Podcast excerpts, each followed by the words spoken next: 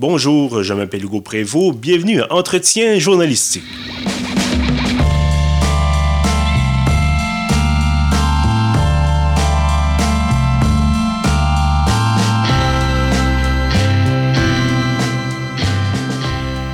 Bienvenue donc à ce 33e épisode de la série Entretien journalistique, des rencontres avec des personnalités marquantes du journalisme d'ici et d'ailleurs. Aujourd'hui, je reçois Philippe J. Fournier. Bonjour Philippe. Bonjour M. Prévost. Alors Philippe, vous êtes professeur d'abord au Cégep de Saint-Laurent, mais vous êtes également, et surtout dans le cadre de notre épisode d'aujourd'hui, vous êtes la personne responsable... l'espèce de matière grise, si l'on veut, le grand Manitou derrière les sites de prévision, de prédiction statistique Québec 125 et 338 Canada. Ça tombe bien, évidemment. Bon, l'épisode est enregistré, on est le tout début septembre 2019, à quelques semaines, même quelques jours, même du déclenchement des élections fédérales canadiennes, et donc à quelques semaines du scrutin. Aujourd'hui, bien sûr, on va parler statistiques, on va parler tendances, on va parler prévisions, mais on va également parler votre rôle, surtout parce que semble-t-il y avoir un peu, peut-être, double emploi, et ce qui n'est pas du tout une mauvaise chose, mais on aura l'occasion d'y revenir par la suite. D'accord. J'aimerais d'abord vous entendre un peu sur l'origine de ce projet-là, parce que ça fait pas tellement longtemps là, que vous êtes à la barre que Québec 125 d'abord existe, et ensuite 338 Canada a été lancé. Exact. Et donc, officiellement, j'ai commencé en janvier 2017, donc ça fait 2 ans et demi environ. Janvier 2017, c'est immédiatement après l'élection américaine Trump versus Clinton. Et ce que je vous dirais par rapport à ça, c'est que j'ai suivi de près l'élection Trump versus Clinton, comme plusieurs personnes, j'en suis certain. Et j'avais mes propres chiffres qui n'étaient pas publiés. Mm-hmm. Je m'amusais avec les chiffres de sondage, la démographie. J'essayais de voir ce que les chiffres disaient par rapport à ce que les analystes disaient.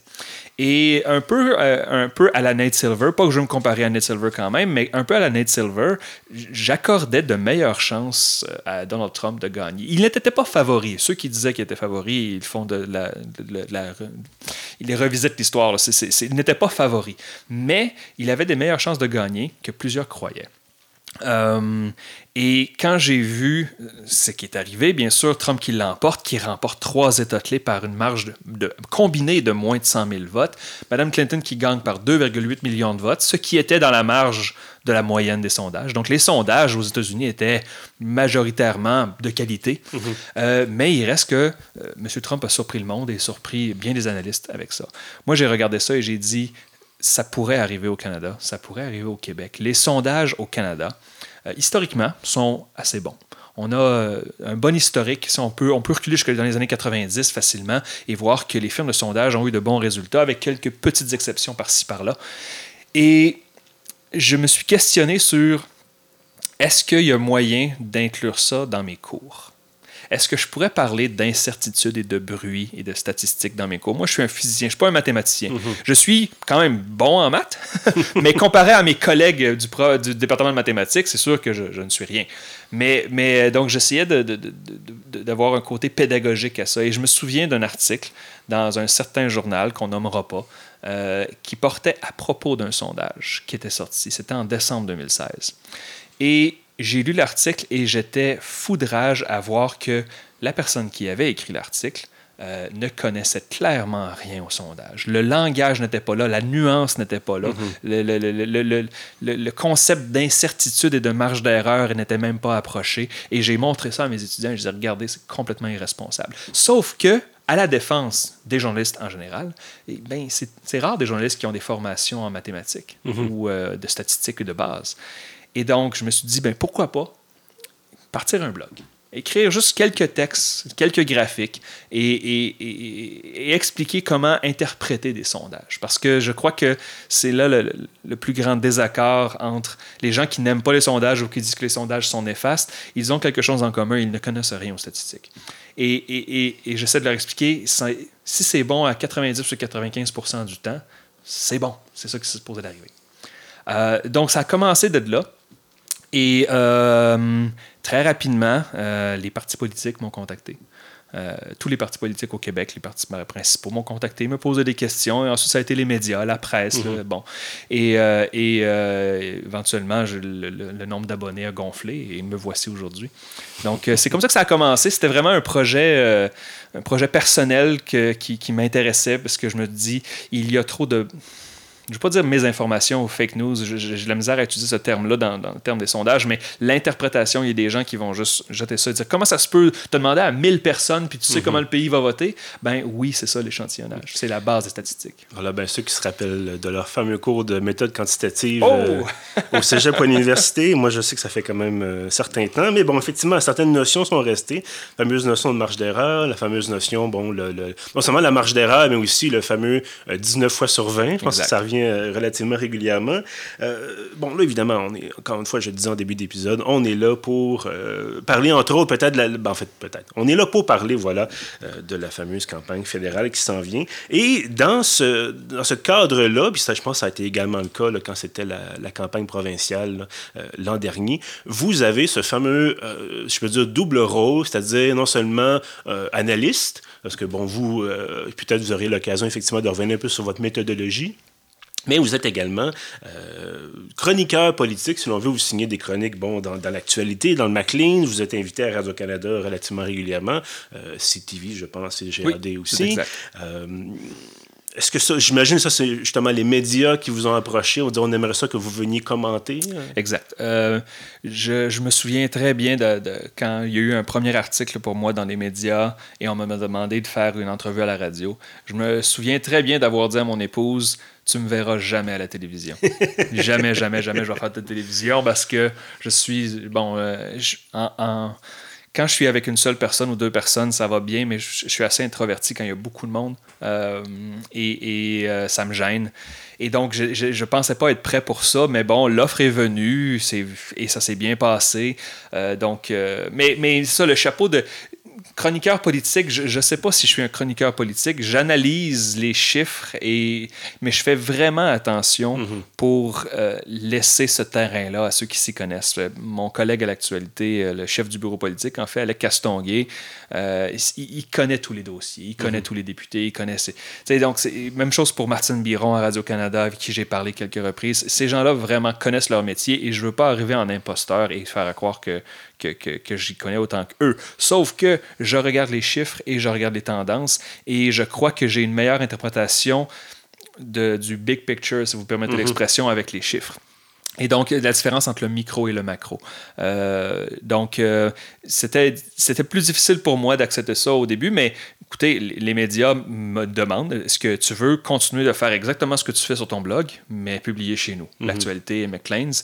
Et bien sûr, il y a une compensation financière avec ça. Et donc, qui suis-je pour dire non? Exactement. Bon, la compensation financière, on s'entend, je ne peux pas quitter mon poste de professeur. J'en ai pas l'intention. Je suis sûr que vous avez une idée un peu des conditions de travail des profs de cégep. C'est un très bel emploi. Je suis bien rémunéré. J'ai des vacances l'été. J'ai aussi l'opportunité immense, justement, de prendre du temps pour moi. Donc, je suis à temps partiel au cégep. Et donc, je quitterai... Quoique, j'ai dit que je ne ferai jamais de la télévision. Mais non, j'ai intention de continuer aussi longtemps que ça va fonctionner. Mais pour ce qui est de la chronique politique, encore une fois, c'est ça. Je fais vraiment attention. Je lis beaucoup sur les dossiers. Je veux m'y connaître, mais... Quand il y a eu, par exemple, les négociations sur l'ALENA, c'est pas mon terrain. Et donc, j'irai pas faire des commentaires éditoriaux sur ce qui est bon, ce qui est mauvais là-dessus, parce que je crois que je serais un imposteur. Donc, évidemment, vous vous en tenez à tout ce qui est électoral, tout ce qui est, bon, c'est ça, sondage et compagnie, bien sûr. Parlez-nous justement un peu de votre méthodologie, parce que c'est pas... Vous ne faites pas vous-même des sondages, vous servez un peu d'agrégateur et à ce moment-là, d'analyste de tendance. Donc, il y a les sondages, et après ça, il y a l'analyse de sondage. Les firmes de sondage, comme par exemple la firme Léger au Québec, va sonder les Québécois pour, par exemple, le Journal de Montréal, parfois la presse canadienne, des fois le Globe and Mail, et ils vont publier un rapport avec tous leurs chiffres. C'est beaucoup pour l'électeur moyen de consommer ça. Et donc, mon objectif, c'est de l'exprimer plus clairement et avec un œil scientifique. Et par-dessus ça, en faisant une moyenne de sondage et en regardant les tendances sur de longues périodes, en regardant plusieurs cycles électoraux, de faire des hypothèses sur qui pourrait gagner quel siège. C'est risqué. C'est risqué parce qu'il y a des surprises à chaque élection. Mais présentement, j'ai 3 élections sous la ceinture. Ça s'est bien passé. J'ai fait l'Ontario, j'ai fait le Québec, j'ai fait l'Alberta. Les 3, j'ai prédit le bon gouvernement. Quoique ce n'était pas très difficile, soyons honnêtes. Mais ce n'était pas très difficile justement parce que les données étaient bonnes. Tu sais, de dire que Doug Ford allait être majoritaire la veille de l'élection, ben, tout le monde s'entendait que oui, Doug Ford va gagner, mais comment vous saviez ça? Comment vous le saviez? Vous le saviez parce qu'il y a eu des sondages et des sondages de qualité qui l'indiquaient. Et sur 3 élections, mon modèle a prédit le gagnant dans 91% des circonscriptions. Ce qui est bon. C'est très efficace. Mais ça veut aussi dire que dans 9% des circonscriptions, j'ai eu tort. Le modèle a eu tort. Et c'est correct. Et ce que j'essaie d'expliquer à mes lecteurs, c'est pas supposé d'être parfait. Supposons qu'avec l'élection fédérale qui s'en vient, il y a 338 circonscriptions. Supposons par un miracle que j'ai 338 sur 338. Ça serait, pas à cause que j'ai bien travaillé, ça serait un coup de chance. Je suis, avec la méthode que j'utilise, je suis supposé d'avoir environ 90% des sièges. Avec de bons sondages, bien sûr. Pour ce qui est de la méthodologie, Je suis ouvert par rapport à la méthodologie, mais c'est sûr que je me garde une petite gêne sur les détails. La raison n'est pas parce que j'ai peur de me faire coincer. La raison est c'est un modèle d'affaires. Ben oui, bien sûr. Parce que je me suis fait offrir de l'argent contre mon code. Et moi, il n'y en a pas question. Je ne vois pas combien d'argent on pourrait me donner pour que je puisse me départir de ça. Qu'est-ce que je vais faire de mon temps? Non, mais c'est ma création. Oui, donc, bien sûr. Vous comprenez, vous avez votre propre projet. Donc, on m'a offert de l'argent. Et bien sûr, je suis extrêmement prudent pour ne pas me faire hacker. J'ai des backups un peu partout. C'est à ce point-là? Vous craignez le piratage? Oui, mais en fait, je sais qu'il y a des pirates partout. Je veux dire, je vois votre portable présentement. Devinez quoi? Vous avez été sur Internet, votre portable a été hacké quelque part. C'est peut-être juste que la personne qui a hacké ne pense pas qu'il y a beaucoup de valeur là-dedans. C'est la même chose pour moi. Mais quand j'ai commencé à recevoir des offres pour carrément me faire acheter, c'est là que je me suis dit, OK, il faut que je sois prudent. Donc, la méthodologie, c'est d'abord la base. C'est ce qu'on appelle le proportional swing, donc un swing proportionnel. Donc, admettons qu'un parti à une élection a 30% du vote et que quelques mois plus tard, il y a un sondage et il est à 33% dans le sondage. Donc, ça serait une hausse de 10%. 10% de 30% qui est 3%. Bon, je fais les maths, là. Et donc, moi, je prendrais toutes les circonscriptions et j'augmenterais leur part de vote de 10% partout. Ça, c'est la base. Mais bien sûr, seulement ça ne marcherait pas. Par exemple, on est sur le plateau Montréal ici. Amir Khadir avait eu plus de 50% du vote à la dernière élection et le QS est passé de quoi? 7% à 15%. Donc, si je double le vote, je veux dire, Mme, comment elle s'appelle? Ghazal, Rouba Ghazal. Oui, Rouba Ghazal n'aura pas 100% du vote. Non, évidemment. Et donc, je fais une courbe avec l'aide de données démographiques. Je dis, bon, la raison pour laquelle Rouba Ghazal a eu un bon score, mais n'a pas eu le double d'Amir Khadir, c'est que le vote QS dans le plateau Montréal était déjà saturé. Un peu la même chose pour la CAQ à Québec, qui a moins grimpé qu'ailleurs au pays. Et donc, j'utilise les données démographiques pour pondérer cette pondération-là, pour pondérer ce swing-là, si vous voulez. Donc, ça, c'est la base. Il y a une variable pour les candidats vedettes. Les candidats vedettes, le meilleur exemple que je peux utiliser, c'est Nathalie Normandeau. À l'époque, elle était avec les libéraux. Elle était dans Bonaventure, en Gaspésie. Bonaventure, c'était un fief du Parti québécois. Nathalie Normando arrive, gagne par 20 points. Elle est réélue par encore plus. Elle s'en va et le Parti québécois reprend. Donc, c'était vraiment un effet hyper local. C'était vraiment l'effet de elle. Et donc, je regarde la performance de certains candidats par rapport à la performance de leur parti. Samamad à Québec est un autre exemple. Peu importe ce qu'on pense de Samamad, dans sa circonscription, il était très populaire et il surperformait le Parti libéral. Et quand il est parti, les libéraux, dans Louis Hébert, se sont fait défoncer. Et donc je regarde les candidats et j'assigne des petits boosts à chacun de ceux-là. Donc, ça, c'est la base du modèle. Il y a une espèce de relation d'amour-haine envers les sondages. C'est-à-dire que là, bon, on a... On est souvent, surtout en période électorale, et accrochez-vous, chers auditeurs, parce qu'il va en avoir encore plus. Oh oui. On est inondé de sondages constamment, tous les jours pratiquement. Je pense que vous êtes déjà en mode quotidien là, pour vos prévisions. Et d'un côté, on se dit, bon, ben d'accord, c'est justement un aperçu de ce que la population en fait, les allégeances politiques de la population, comment les gens entendent voter le jour du scrutin. Et de l'autre côté, on a le fameux... je pense que c'est là depuis quelques années où on nous dit, bon, ben c'est un sondage en ligne, par exemple, on ne peut pas appliquer les fameuses... marge d'erreur. La marge d'erreur qu'on a dans un sondage téléphonique, par exemple. Et là, on a ce côté-là disant, ah, on s'appuie sur ces prédictions-là, mais on ne peut pas garantir la même fiabilité, par exemple. On a souvent la petite phrase en bas d'article, là, si ce sondage avait été effectué là, selon une méthode traditionnelle, la marge d'erreur serait de temps, mais puisque c'est en ligne, blablabla. Est-ce que pour vous, ben évidemment, vous êtes dans le métier un peu depuis, pas depuis tellement longtemps, est-ce que pour vous, ça a été un enjeu, ce côté-là, ce côté fiabilité? C'est une excellente question et ça me fait sourire parce que je pense que les firmes de sondage ne cèdent pas en publiant ce petit texte-là sur, bon, si le sondage avait été probabiliste. Mm-hmm. Parce qu'en fait, il y a aussi une question de la pureté du langage. Quand on dit marge d'erreur, la marge d'erreur en statistique, ça veut dire quelque chose de très précis et défini. Mm-hmm. C'est tu prends un échantillon aléatoire et bon, tu peux déterminer ton intervalle de confiance. C'est très, très précis. Alors que dans le langage parlé, dans le langage courant, quand on dit marge d'erreur, ce qu'on veut dire en fait, c'est incertitude. Mm-hmm. Et donc, la raison pour laquelle la marge d'erreur au sens classique ne s'applique pas au panel web, c'est que l'échantillon n'est pas entièrement aléatoire. Mais ça ne veut pas dire qu'il n'y a pas d'incertitude. C'est juste que c'est quoi la vraie marge d'erreur? La raison, c'est on ne sait pas. Mm-hmm. On ne sait pas c'est quoi la marge d'erreur. La seule façon vraiment de le savoir, c'est de refaire le sondage encore et encore et de comparer les résultats sur une longue période de temps. Mais c'est ça, c'est encore une fois, comment est-ce que l'électeur moyen qui lit ça, qui ne sait pas vraiment c'est quoi une marge d'erreur ou la différence entre la marge d'erreur et l'incertitude, il lit ça, il se dit, un panel web, moi j'ai cliqué sur un sondage Facebook ou Twitter hier, mm-hmm. J'ai vu les résultats. Alors que, en fait, quand on voit justement les sondages Facebook, c'est pas des sondages. C'est des clickers. Mm-hmm. C'est des machines où est-ce que tu vas cliquer, mais c'est pas un sondage. Un sondage, pour moi, c'est scientifique. Et donc, c'est malheureux, mais il n'y a pas vraiment de façon d'évaluer la vraie marge d'erreur sur un sondage panel web, sauf en refaisant l'exercice. Et ça coûterait vraiment très cher. Donc, j'ai pas vraiment de problème avec les panels web parce que, justement, les firmes de sondage savent ce qu'elles font. Les vraies mm-hmm. firmes de sondage, justement, les Léger, les Ipsos, et ces firmes-là, s'ils ne performent pas, ils ferment leurs portes. C'est aussi simple que ça. Ils doivent... tu sais, M. Léger, c'est pas une grande partie de son chiffre d'affaires, là, faire des sondages politiques, même qu'il mm-hmm. n'a pas vraiment d'argent à faire à ça.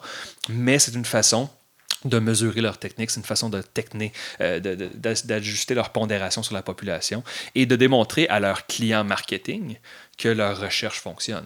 Donc, c'est une sorte de publicité, en fait.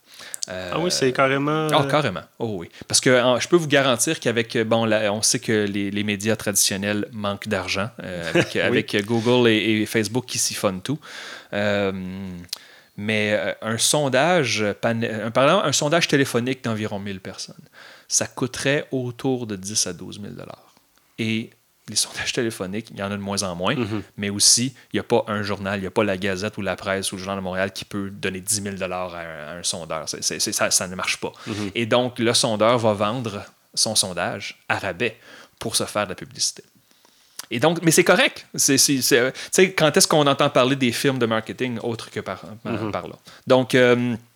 je m'en fais pas trop avec ça parce que justement, moi, j'ai filtré. J'ai justement le bénéfice d'avoir commencé récemment et donc j'ai pu regarder littéralement des décennies de résultats de sondages et d'élections et de voir cette firme-là est fiable, cette firme-là ne l'est pas. Et donc, je fais un filtre avec ça et je garde seulement les firmes professionnelles qui ont fait leurs preuves. Quelque chose d'assez particulier en matière de sondage électoral. Encore une fois, on est déjà dans cette fièvre préélectorale avec multiplication des sondages. Et pourtant, on se dit, une personne qui a fait son choix, Il y a quand même une bonne proportion d'indécis cette année, je pense, au fédéral, mais une personne qui a fait son choix, une personne qui a des convictions, bon, qui a de certaines valeurs, qui va se dire, va peut-être aller voir le programme des partis, va pas nécessairement se dire... Ah, ben, on annonce quand le parti de l'opposition est en avant de 5 points, par exemple, sur le parti au pouvoir. On dit, ah, je vais changer mon vote de côté, je vais aller voter pour l'autre. Mais pourtant, on a vraiment cette obsession de, encore une fois, on va en publier tous les jours, on va les commenter. Évidemment, les partis ont leur sondage à l'interne, on a tout ça. Quelque chose, ça revient, je reviens un peu à cette idée-là d'amour-haine. C'est vraiment quelque chose d'obsessionnel, là, rendu là. Je soupire parce que je sais que vous avez raison, dans le sens que est-ce que des médias, par exemple, et bon, vous travaillez pour Radio-Canada, est-ce que des médias comme Radio-Canada ou TVA ou d'autres, est-ce qu'ils parlent trop de sondages? La question est tout à fait légitime. Parce qu'à un certain point, des sondages, ça peut devenir comme des calories vides. Mais les chefs et les partis politiques changent leur itinéraire de campagne. Ils changent leur discours. Ils changent leur horaire et ils construisent leur campagne électorale autour de résultats de sondages. Et donc,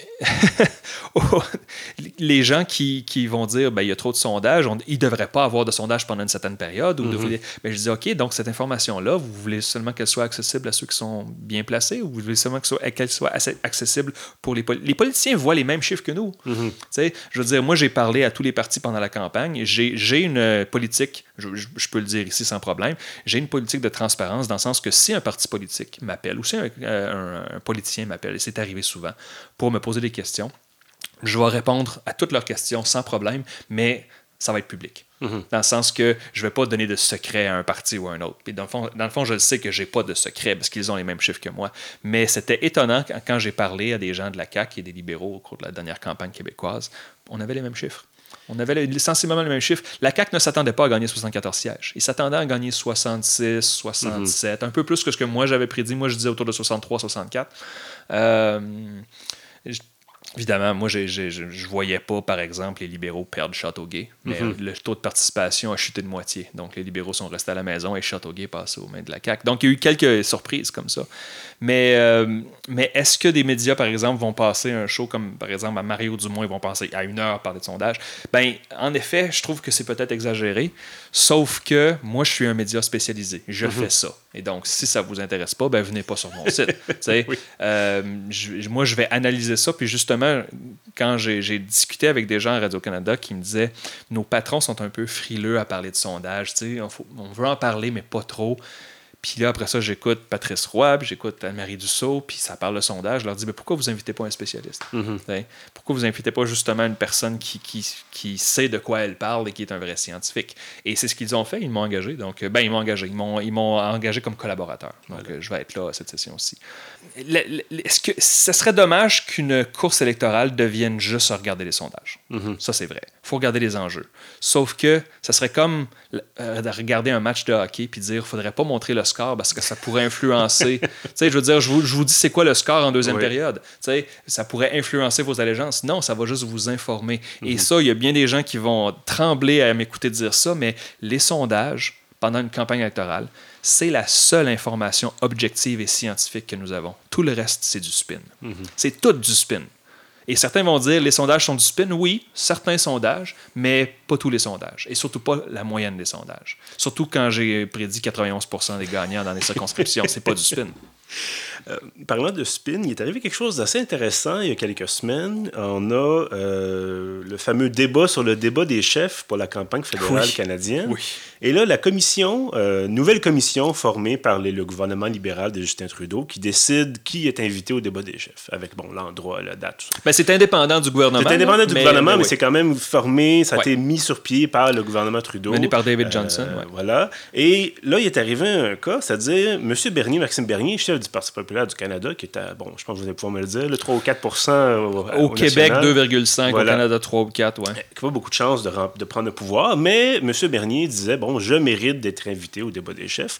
Et là, la commission, dans son justificatif, en disant, M. Bernier, Parti populaire du Canada, non pas, bon, on ne respecte pas au moins 2 des 3 critères établis par la commission, s'appuie sur vos chiffres. On allait dire, dans le justificatif, ça s'appuie sur les chiffres de 338 Canada. Ça vous a fait quel effet à ce moment-là de savoir que vous étiez au cœur d'une controverse nationale comme ça? Écoutez, si j'étais la seule source, ça aurait été problématique. Mm-hmm. Okay. Mais ils ont consulté plusieurs sources, dont la mienne. Et la mienne est basée sur des sondages. Et donc comme je ne sors pas de chiffres de mon chapeau d'une mm-hmm. boule de cristal. Et donc, oui, j'ai été cité. Et oui, j'ai aucun problème à le dire maintenant que ça a été publié. Ils m'ont contacté pour me poser des questions, pour me demander qu'est-ce qui me fait croire que tel chiffre, c'est le bon ou c'est incertain. Et ma réponse pour eux, c'était, bon, Maxime Bernier lui-même a des bonnes chances de se faire élire. C'est pas assuré dans la Beauce. Les Beaucerons, je veux dire, ils aiment le nom Bernier, mais ils aiment aussi le Parti conservateur. Mais il n'y a aucun autre candidat qui a des chances réelles de se faire élire. Mm-hmm. Donc, est-ce que ça veut dire qu'à partir de maintenant, n'importe quel candidat élu d'un parti qui est soudainement insatisfait de son propre parti peut partir de son côté, dire « Moi, je forme le parti centriste du Canada mm-hmm. », puis dire « Je vais être au débat des chefs, je suis un chef de parti ». Je crois que leur peur, c'est qu'on ne veut pas avoir des débats à 8, 9, 10, 12 candidats, comme mm-hmm. on a des débats aux États-Unis, des débats démocrates, c'est pas regardable. Là. Il y a 13 candidats. Là, donc. Déjà que des débats à 5, moi, je trouve ça beaucoup. Puis c'est pas que je veux empêcher les voix, c'est juste que ça devient cacophonique, puis c'est pas regardable. Ou ça devient que chaque chef a son discours préparé et qu'on n'a pas d'échange. Et sur un quoi, ça dure 90 minutes, je crois, les débats. Quand t'as 5 chefs, ben ils parleront pas beaucoup chacun. Donc, tu sais, alors je crois que c'est ça, mais écoutez, je suis confiant envers mes chiffres parce que j'ai basé le support du Parti populaire, oui, sur les sondages, mais il y a aussi des sondages locaux, de plusieurs firmes. Et aussi, on a eu des résultats d'élections partielles, ce qui est toujours... les élections partielles ne sont pas des bons baromètres sur qui va gagner la prochaine élection, mais ça vous donne une idée du niveau de support. Et donc, comme par exemple, mon modèle indiquait que le Parti vert allait gagner Nanaimo-Ladies-Spit. C'était en avril, je crois. Et c'est ça qui est arrivé. Donc, pour ce qui est du Parti populaire, où vont-ils puiser leur support? Je veux dire, s'ils ont un 3-4%, ils ont un 3-4% presque uniforme au pays. Ça ne donne pas de siège. Maintenant, la question, est-ce que ce sont des bons critères pour accéder au débat des chefs? Ça, c'est d'autres choses. Ça, je m'en mêle pas vraiment. Je suis capable de comprendre leurs critères, mais c'est bien de rappeler qu'avec ces critères-là, Elisabeth May n'aurait pas fait le débat des chefs en 2008 ni en 2011, avec un seul député élu et 3-4% dans les sondages. Non, mais bon, maintenant, ils en ont 2 députés, je crois, 2 ou 3. Un deuxième qui est... nouveau, n'est-ce pas? Troisième qui vient d'arriver à cause de Pierre Nantel, n'a pas été élu sur la bannière. Puis dans les sondages, ils sont à 10%, mais ils ont plafonné. On a vu ça dans le passé. Des partis verts avoir de bons supports dans les sondages, mais la course est serrée. C'est libéral-conservateur jusqu'à la dernière minute. Et certains électeurs verts disent « Ah, faut que je vote pour qui? Je vais voter pour le moins pire. » N'est-ce pas? Et donc, le support au Parti vert descend. On a vu ça dans le passé. Ça pourrait encore arriver. Ça pourrait encore arriver. On est toujours un peu dans les tendances électorales, vos prévisions, si on peut les appeler comme ça, selon évidemment les chiffres qui sont à votre disposition. Vous avez parlé tout récemment, je pense que c'était même hier ou avant-hier, en fait, de, disons, des mauvaises perspectives, en tout cas de l'horizon qui s'assombrit pour le nouveau Parti démocratique. Oh, ça va être difficile. Vous le dites, effectivement, ça va être difficile. Écoutez, la campagne pourrait nous surprendre. Aux auditeurs qui sont, par exemple, des électeurs NPD, je ne suis pas en train de prédire... que votre parti va se faire balayer au pays. Mais ce que je vous dis, c'est que les chiffres, depuis plusieurs mois, sont en train de tomber et de lisser. Et Jagmeet Singh, au Québec, se bat avec la marge d'erreur. Il n'est pas perçu comme un chef sérieux. Et je veux dire, pendant longtemps, on parlait, oui, mais est-ce que son turban ou sa barbe va changer quelque chose? C'est sûr que pour certains électeurs, ça dérange. Mais ce que nos chefs nous disent, c'est que les électeurs pour qui ça dérange, ce n'étaient pas des électeurs NPD, en majorité, de toute façon. Mais c'est plus sa performance. Il n'est pas convaincant et il ne maîtrise pas tout à fait ses dossiers. Là, on a vu hier la nouvelle qu'il n'a pas visité le Nouveau-Brunswick depuis 2 ans. Puis on a justement des candidats là, qui ont fait défection pour le Parti vert. Et donc, moi surtout, et je regarde au Québec, Jagmeet Singh a fait une tournée du Québec en plein milieu du mois de juillet. Les gens disaient, pourquoi est-ce qu'il vient pendant les vacances? Il n'y a personne. Mm-hmm. Moi, je dis, et c'est une hypothèse, mais il ne viendra pas souvent pendant la campagne. Je ne crois pas qu'il y a beaucoup de candidats NPD qui nécessairement voudront avoir une photo op avec Jagmeet Singh pendant la campagne parce qu'il n'est pas populaire au Québec.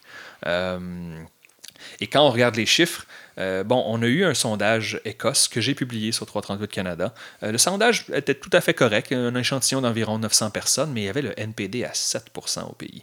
Et ça, c'est tellement bas que c'est probablement une donnée aberrante. Mais Léger avait 10 et ensuite 11 à la fin juillet. Et on a Angus Reid qui avait 14 et on avait Main Street qui avait 11. Et donc, des données aberrantes, ça va des deux côtés. Si 7%, c'est probablement une donnée aberrante, en effet, mais s'il y a des données aberrantes, on devrait voir un 20% éventuellement. Donc, on devrait avoir une oscillation et on dirait que les données aberrantes vont seulement d'un côté pour le NPD.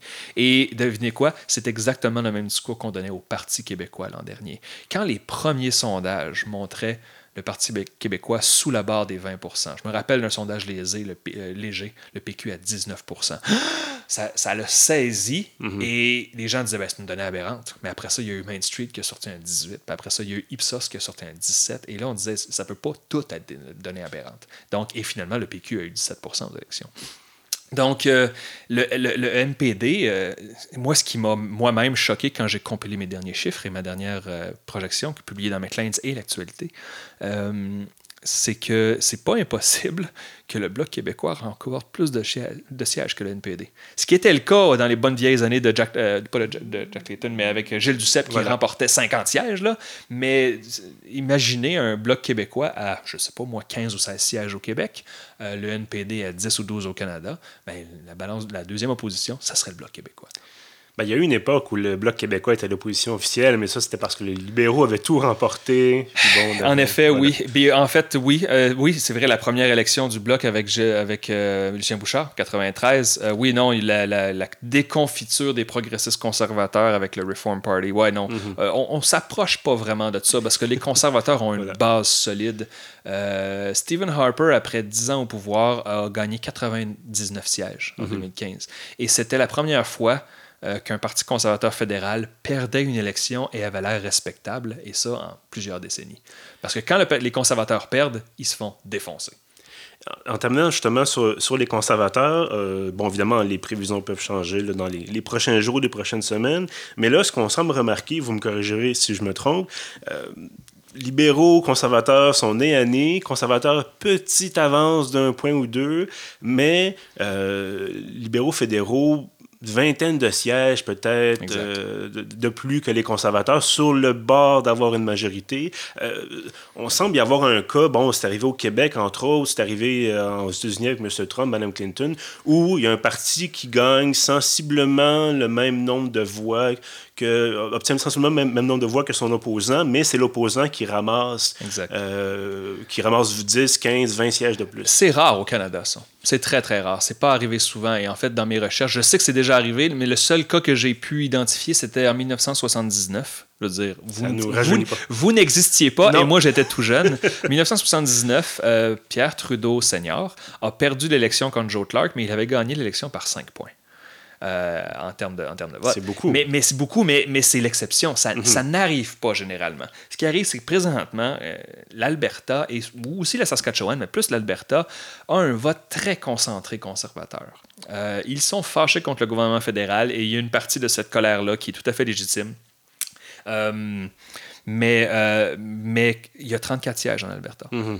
Et donc, que les conservateurs aient 50% du vote, ou 55%, ou 60%, ou 65% du vote, ça ne donne pas plus de sièges, même si ça fait gonfler le vote national. Alors que les libéraux sont en avance au Québec, sont en avance en Ontario. C'est 199 sièges des deux provinces. Et ils performent quand même bien en Colombie-Britannique. Donc, éventuellement, si on regarde la carte, et si les chiffres se confirment, c'est-à-dire peut-être que les libéraux et conservateurs finissent à égalité au vote populaire, mais tous les conservateurs, ou presque, sont en Alberta et dans les régions rurales de l'Ontario et de la Saskatchewan. C'est sûr que c'est beaucoup, beaucoup moins efficace dans notre mode de scrutin. Et là, j'ai pas envie d'embarquer tout de suite dans le mode de scrutin parce que je suis sûr qu'on pourra se reparler de ça un jour. Parce que le mode de scrutin proportionnel, pour ceux qui sont pour la proportionnelle, je respecte. Je ne suis pas nécessairement d'accord parce qu'ils sont pour jusqu'à temps qu'on regarde les détails. Voilà. Quand on regarde les détails, c'est beaucoup plus compliqué que ça. Mais notre système au Canada, le first past the post, n'a pas créé beaucoup de distorsions, sauf avoir une majorité avec 40% du vote. Ça, c'est la grande distorsion. Voilà. Philippe J. Fournier, on peut peut-être pas sondeur, mais bref, chroniqueur politique, analyste, toutes ces sortes de choses. Je vais prendre ça. Grand patron, évidemment, de Québec 125 et 338 Canada. Merci beaucoup d'avoir été avec nous. Merci beaucoup, M. Prévost. Et on vous souhaite une excellente campagne électorale, bien sûr. À ceux qui nous écoutent, évidemment, merci aussi d'avoir été là. Vous pouvez retrouver tous nos autres épisodes sur pieuf.ca, sur SoundCloud et sur iTunes. À bientôt.